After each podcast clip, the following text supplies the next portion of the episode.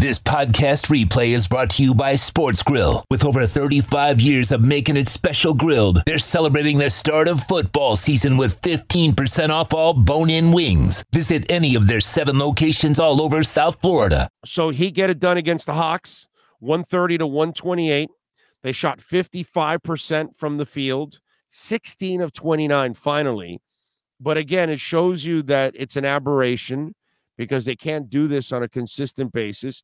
Not shoot 55, but you know what I'm saying. Shoot at a good clip.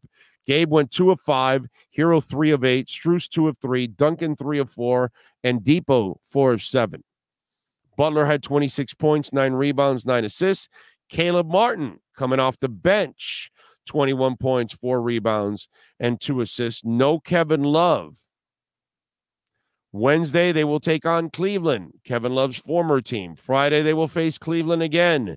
Saturday, they're in Orlando. Monday, they take on Utah. Let's see how they play.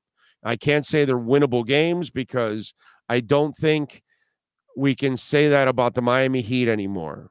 They're kind of mediocre and they can lose to anybody, unfortunately. Remember, they do get tired of the process. You know, they've been at this so long They've won all these championships. You know, this team is so accomplished. Jimmy and these guys have, you know, won so much.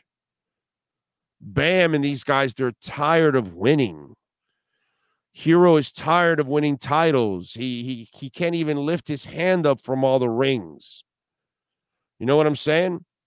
So they get tired of the process. It's a shame. We'll see what happens. But I'm not impressed beating the Atlanta Hawks. and brother, you were losing that game badly. And I'm like, they're not going to, are they going to lose this game? Started to cut really deep into the, uh, into the lead by the half. And then obviously in the second half, they ended up taking the lead and, and, and hanging on to win 130 to 128. It's, it's, it's amazing. It really is.